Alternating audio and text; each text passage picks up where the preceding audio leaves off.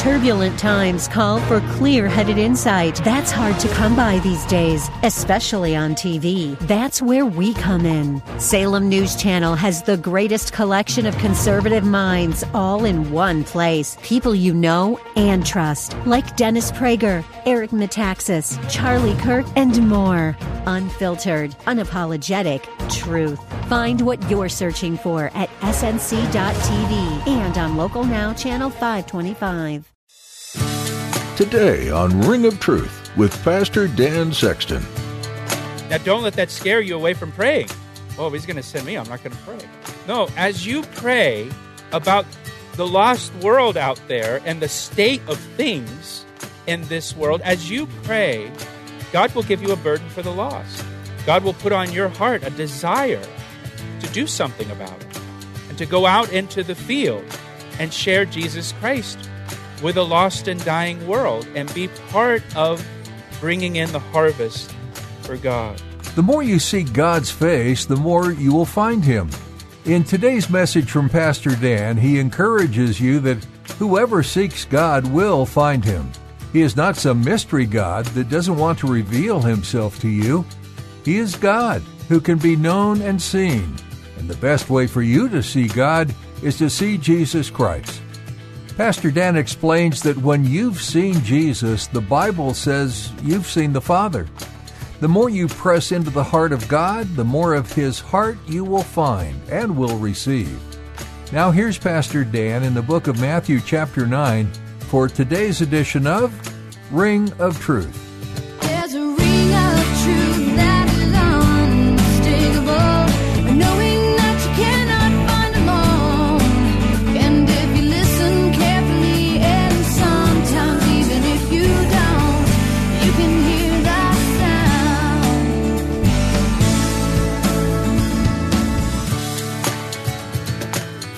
Your attention.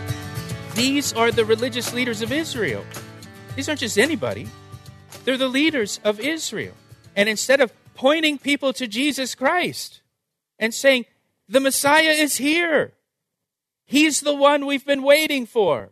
He's the one we've been looking for. He's the one we've been hoping in. He's here. The religious leaders of Judaism instead were leading the people astray with their teachings leading people away from Christ. Now, Jesus will have more to say about the religious leaders' rejection of him in chapter 12 when we get there. And so we'll talk more about it when we get there. So you have to come back. In like maybe three weeks, come back. I hope you come back next Sunday, but if you're not going to come back next Sunday, probably, in, I would guess maybe about three weeks. I might be off by that, but so, verse 35, now watch what happens, okay? Follow the flow here.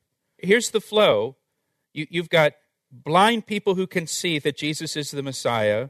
You've got your religious leaders who are closing their eyes to the truth and saying, No, he cast out demons by the ruler of the demons. Now, verse 35 Then Jesus went about all the cities and villages, teaching in their synagogues, preaching the gospel of the kingdom, and healing every sickness and every disease among the people. Jesus continued to minister. Even though he was officially rejected by the leadership of the nation, he still continued to minister. His rejection didn't discourage him. He still went and ministered to people because there were still plenty of people who received him gladly. I like that word every in verse 35. That word I, that makes me happy. He healed every sickness and every disease. You know, Jesus was giving people a little taste of his kingdom with all of these miracles. In his kingdom, there will be no more sickness, there will be no more disease, there will be no more death or sin or sorrow or pain. The Bible says all the former things will pass away, and he will make all things new. And it's going to be great. And we're looking forward to it. So, verse 36, now watch, watch what, what he says. But when he saw the multitudes, he was moved with compassion for them because they were weary and scattered like sheep having no shepherd. Jesus said of the people that the people were like sheep having no shepherd. And what does he mean by that? Jesus was talking about the religious leaders. He was talking about the religious leaders. In the scriptures, the religious leaders of Israel are likened to shepherds. Again, even blind people can see that he's the Messiah. The religious leaders of Israel, the shepherds of Israel, have said, No, he's doing this by the power of Satan. And now Jesus looks at the multitude and says, They don't have a shepherd. They're like people, they're like sheep without a shepherd. And again, he's talking about those religious leaders. Now, if you think about a shepherd for a moment, I mean a, a real shepherd with real sheep, not a metaphorical shepherd. A shepherd's primary job is to feed the flock, to lead the flock to green pastures. They have many other responsibilities, but that's the primary job of a shepherd to feed the flock, to keep it fed and watered. A shepherd must also, listen, a shepherd must also keep the sheep from eating poisonous plants and poisonous weeds that can be toxic, that can make the sheep sick or even cause death. And the poisonous weeds can grow right alongside the green grass. And so a, a shepherd, a good shepherd, must be able to, number one, identify the poisonous plants, know the poison when he sees it, and then number two, that shepherd needs to constantly watch out for poisonous weeds growing in the green pasture so he can keep the sheep away from them. Are you with me? The shepherds of Israel were knowingly feeding the people poison.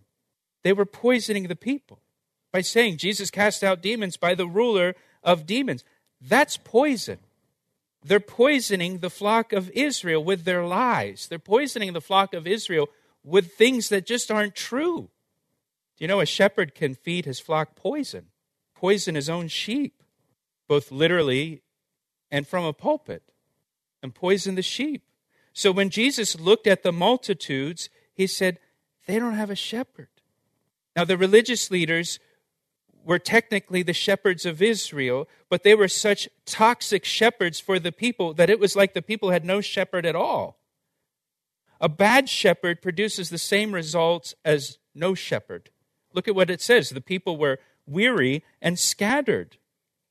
The bad shepherds produced weary, scattered sheep. Other translations say distressed and dejected, or harassed and downcast. That's what this poison produced in the people. It made people weary, it made the sheep scatter. And I want to look at a couple passages in the Old Testament together with our remaining time uh, that talk about the religious leaders being the shepherds of Israel, and God rebukes them uh, for being bad shepherds. So we're going to start in Jeremiah chapter 50. Jeremiah chapter 50, verse 6. Look at what the Lord says. My people have been lost sheep. How'd they get lost? Their shepherds have led them astray. They have turned them away on the mountains. They have gone from mountain to hill. They have forgotten their resting place. My sheep have, are lost. Their shepherds have led them astray. Speaking of the leaders of Israel, the religious leaders of Israel, the leaders have led the people astray with their teachings. And now they're lost. They have forgotten their resting place. Our resting place is Jesus Christ. He's our rest the people have been led astray by these bad shepherds. Now go back to chapter 23, Jeremiah 23. Now, again, you think about a shepherd. A shepherd's job is to feed the sheep, care for the sheep, protect the sheep, guard the sheep, keep the sheep safe, love the sheep, bind up the wounds of a sheep, go seek out lost sheep and bring them back to the fold. Those are all responsibilities of a good shepherd. But here in Jeremiah chapter 23, again speaking of the religious leaders of Israel, woe to the shepherds who destroy and scatter the sheep of my pasture. He's talking about the religious leaders of Israel, verse 1. They destroy and scatter the sheep of my pasture with their false teachings, with their lies. Therefore, thus says the Lord God of Israel against the shepherds who feed my people you have scattered my flock. You have driven them away and not attended to them. Behold, look what he says I will attend to you. How'd you like to have God say that to you? You haven't attended to my sheep, and let me tell you, I'm going to attend to you for the evil you are doing, says the Lord. Now, watch what he says in verse 3 The Lord speaking, the Lord Yahweh, I will gather the remnant of my flock out of all countries where I have driven them, and I will bring them back to their folds, and they shall be fruitful and increase. I will set up shepherds over them who will feed them, and they shall fear no more, nor be dismayed, nor shall they be lacking. These bad shepherds who destroyed and scattered the sheep, they caused the people to be dismayed. The people were dismayed by the shepherd. The people were lacking because of the shepherds that were over them. Now, go with me to Ezekiel 34. Ezekiel 34. Now, Ezekiel 34, of all the passages we're looking at today, Ezekiel 34 has the strongest rebuke for the leaders of the nation of Israel and their failure as shepherds. Ezekiel 34, verse 1. And the word of the Lord came to me, saying, Son of man, prophesy against the shepherds of Israel. Prophesy and say to them, Thus says the Lord God to the shepherds Woe to the shepherds of Israel who feed themselves. Should not the shepherds feed the flocks? They're self serving shepherds. Remember what Jesus said? I'm the good shepherd. The good shepherd lays down his life for the sheep. Well, these bad shepherds thought the sheep existed for them, to benefit them, to feed them. You eat the fat and clothe yourselves with the wool. You slaughter the fatlings, but you do not feed the flock. Again, this is the primary job of a shepherd, is to feed the flock. The weak you have not strengthened, nor have you healed those who were sick, nor bound up the broken, nor brought back what was driven away, nor sought what was lost. This is what a shepherd does. But with force and cruelty, you have ruled them. And so they were scattered because, look what it says, there was no shepherd. And they became food for all the beasts of the field when they were scattered. This is what Jesus is referring to in Matthew chapter 9 when he looks at the multitude and says they're like sheep having no shepherd. He's referring back to Ezekiel chapter 34, just as he says here that they were scattered because there was no shepherd in verse 5. They were like sheep without a shepherd. We'll return to Pastor Dan's message in just a moment. First, Pastor Dan would like to tell you about the new Calvary Chapel Ellicott City app. We recently launched an app for our church and we're really excited about it. It's designed to keep you connected to our radio ministry, Ring of Truth, as well as to our church, Calvary Chapel. And get this, we have over 1,200 sermons on the app. The app is super convenient, it's easy to use, and allows you to listen to Bible studies anytime, anywhere. So download the app right now, search for Calvary Chapel Ellicott City in your app store, or just follow the links on our website at calvaryec.com. What a great way to stay connected to Scripture. Now, back to today's message on Ring of Truth. Look at verse 6. My sheep wandered through all the mountains and every high hill. Yes, my flock was scattered over the whole face of the earth, and no one was seeking or searching for them. Therefore, you shepherds, hear the word of the Lord. As I live, says the Lord God, surely because my flock became a prey, and my flock became food for every beast of the field, because there was no shepherd, nor did my shepherds search for my flock, but the shepherds fed themselves and did not feed the flock. Therefore, O shepherds, hear the word of the Lord. Thus says the Lord God Behold, I am against the shepherds. I'm against the shepherds. Notice here that the sheep belong to the Lord, they don't belong to the shepherd. And here the Lord God says, I'm against those shepherds, these bad shepherds. And I will require my flock at their hand. I will cause them to cease feeding the sheep, and the shepherds shall feed themselves no more. For I will deliver my flock from their mouths. God's going to deliver them out of uh, the mouth of these shepherds. He's going to he's going to take away these shepherds and rescue his own flock from them, that you may no longer be food for them. Verse 11 For thus says the Lord God. Look at verse 11. God speaking here. Indeed, I myself will search for my sheep and seek them out. As a shepherd seeks out his flock on that day, on the day he is among his scattered sheep, so will I seek out my sheep and deliver them from all the places where they were scattered on a cloudy and dark day. God says here to the shepherds of Israel, those religious leaders, You have failed as shepherds, and you have injured my sheep with your false teaching. And so now I'm going to remove you. I'm going to take the sheep away from you and rescue my sheep. And God says here in verse 11, I myself will come and be the shepherd. I myself will search for my sheep and seek them out. And I'll be their shepherd. Look down at verse 14. I will feed them in good pasture, and their fold shall be on the high mountains of Israel. There they shall lie down in a good fold and feed in rich pasture on the mountains of Israel. I will feed my flock, and I will make them lie down, says the Lord God. What does this remind you of? Psalm 23, right? Psalm 23 The Lord is my shepherd, I shall not want. He makes me to lie down in green pastures, He leads me beside the still waters. So in Ezekiel 34, the Lord God rebukes the shepherds of Israel, those religious leaders, and because they have misled the people, they've led the people astray with their teachings. And so and God says, I myself will search for my sheep, I will feed my flock, I will be their shepherd because you have failed to shepherd my people, I will come and I will be their shepherd. Now, turn with me over to John chapter 10. You know these verses. Verse 11, John chapter 10, verse 11, Jesus says, I am the good shepherd. The good shepherd gives his life for the sheep. This is one of Jesus' I am statements, equating himself with God.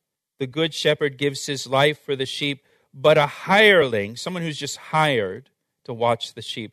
He who is not the shepherd, one who does not own the sheep, sees the wolf coming and leaves the sheep and flees, and the wolf catches the sheep and scatters them. A hireling is just hired to watch someone else's sheep. So a hireling is only in it for himself, and a hireling will not lay down his life for the sheep. And so any danger comes to the flock, the hireling's out of there and just allows the sheep to be devoured by the wolf.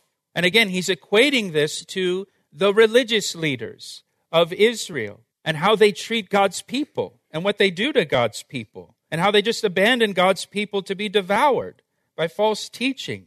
So, verse 13 the hireling flees because he's a hireling and does not care about the sheep. I am the good shepherd. I know my sheep, and I am known by my own. So, here's where Jesus says, I am the good shepherd. Now, the context of him saying this is very important for you to get the full understanding of what he's saying here, the full impact.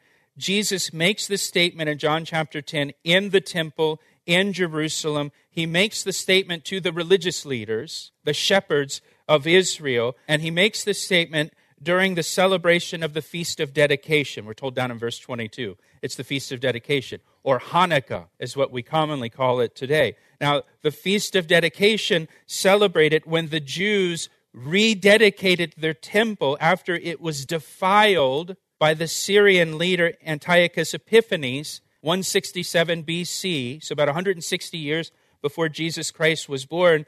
The temple was defiled by the Syrians Antiochus Epiphanes, the Syrians came in and they actually set up idols in the temple and they offered a pig on the altar as a sacrifice, defiling the temple of God. And here's the thing all the Jewish priests at that time went along with it.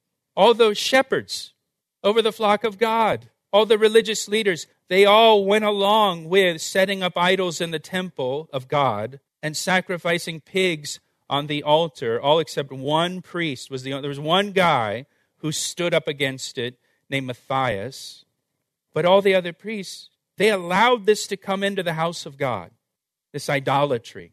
They allowed this defilement to come into the house of God, and they agreed with it, and they went along with it. The Feast of Dedication, or Hanukkah, commemorates when the temple was cleansed and rededicated to the Lord.